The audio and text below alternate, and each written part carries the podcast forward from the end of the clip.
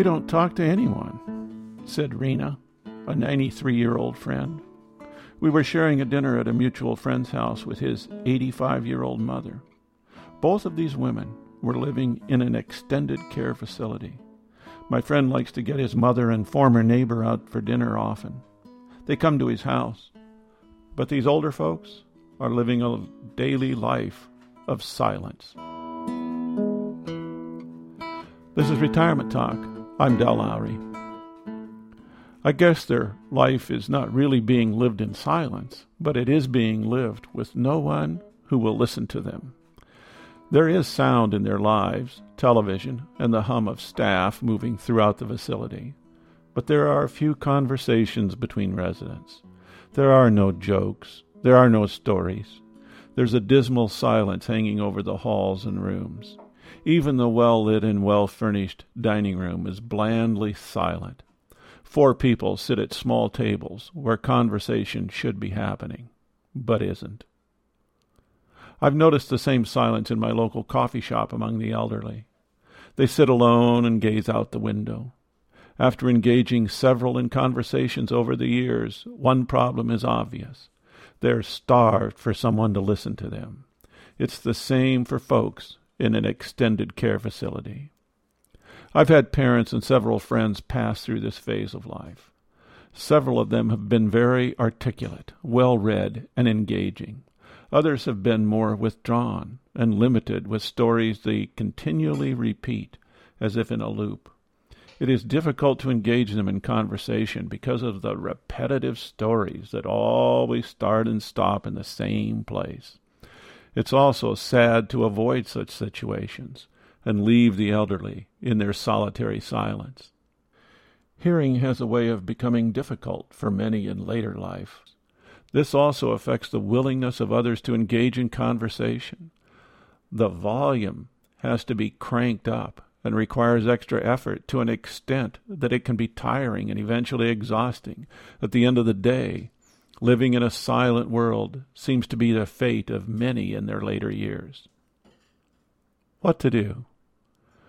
Of course, every effort can be made to engage in straightforward conversation, but that seems to have definite limits. I heard of a technological innovation that holds some promise of relief for the situation. Computers that feel like dogs, hear like people, and talk in whatever dialect you choose. I'm not sure how to tell this story since it seems a bit far fetched, but I think there is a real possibility that it will become a reality. The story came to me via a radio program that focuses on technology. Speech recognition technology is getting better fast. It continually feeds on itself, getting faster and faster. Many voice machines are now activated by the human voice.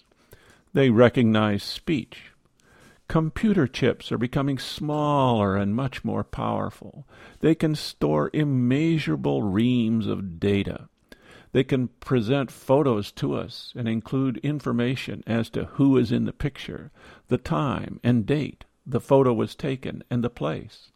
By crushing all this information together, a system will arise that can listen to you talk and respond in a rational fashion. It could become your friend, someone who listens to you and responds with suggestions, follow up questions, pictures, and stories of your past or stories related to your stories. For example, Siri on my iPhone responds to my voice command every day. And when I say, Thanks, Siri, she responds with, I'm here to serve, Del, or something similar. Now that I write that, it doesn't seem so very far fetched. We already have much of this type of technological gadgetry. My Facebook page is forever suggesting that I contact someone I haven't even heard from in 50 years. It suggests photos to me to view and articles for me to read. It doesn't talk to me, but I'm sure it will soon, and probably could right now if I had the right program or applications installed. A most recent article I read concerned a Barbie doll who's connected to the internet via Wi Fi. It hears your voice and responds similar to Siri, but it remembers everything and can thus personalize each response instantly. It knows what you like, what you dislike, what you want, and what you fear. Imagine something similar to this in the hands of an isolated senior. A new best friend and listener may be as near as Best Buy. The expert on the radio show said that the thing could be covered in fur and sit in one's lap just like a laptop or just like a dog. You know how they always say that people are happiest if they have a pet to stroke and talk to? Well, that could be this new machine. It would give new meaning to the word lapdog. Well, it's hard to believe, but I find it not much of a stretch at all. If we find these things at our local electronics stores in my lifetime, I'm sure I will be anxious to try them. In the meantime, I think I will reconsider the need for some of my older friends for good listeners. This is Retirement Talk. If you have questions, comments, or suggestions, contact Del at retirementtalk.org.